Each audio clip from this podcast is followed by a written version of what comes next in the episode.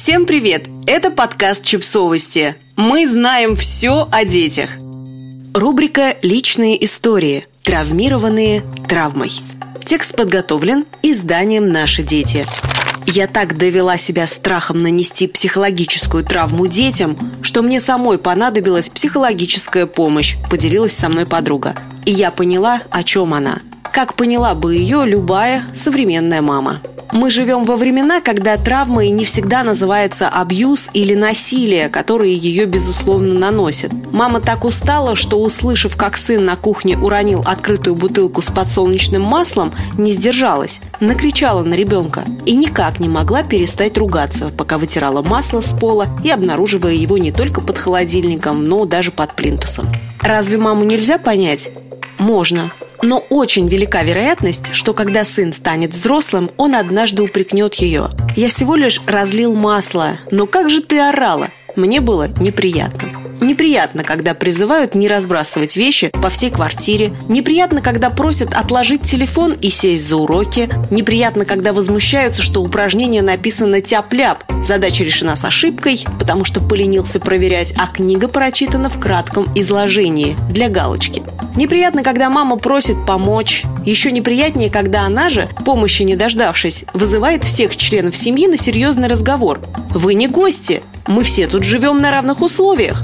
Все пользуемся посудой, унитазом, принимаем душ и входим в коридор с улицы в грязной обуви. Пожалуйста, давайте разделять обязанности по дому. Мама не служанка. И ведь права или нет?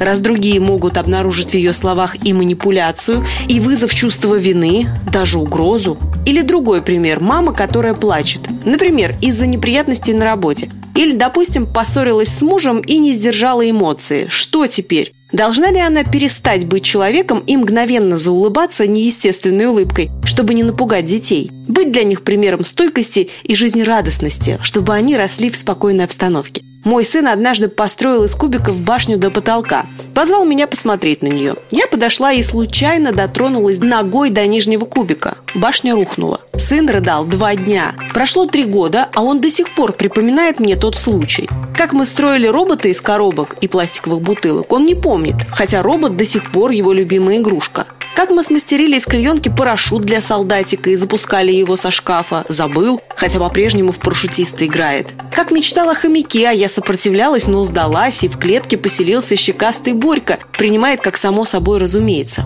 Но рухнувшая по моей вине башня из кубиков навсегда в его памяти – и чем-то она точно аукнется мне в будущем. Дети могут случайно ломать, портить, забывать, не хотеть, передумать. Но стоит что-то из этого допустить маме, как она тут же рискует нанести ребенку психологическую травму. Вот уже и воспитание – травма. И призыв быть честным – травма. И даже безобидное «скорее, ты опаздываешь в школу» вызывает ответ, в котором травма читается. «Мам, будешь меня подгонять, я точно что-то забуду. Я же нервничать начинаю». И вот мама, которая не должна говорить то, что детям не нравится, которая скрывает обиды и неприятности, у которой даже недавно подаренный дорогущий телефон, упавший на пол и разбившийся в дребезги на счастье, однажды понимает «все, больше не могу».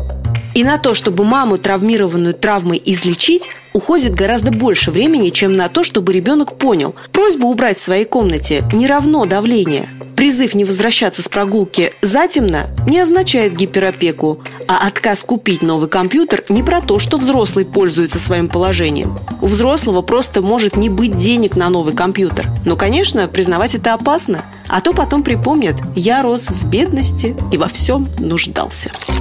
Подписывайтесь на подкаст, ставьте лайки и оставляйте комментарии. Ссылки на источники в описании к подкасту. До встречи!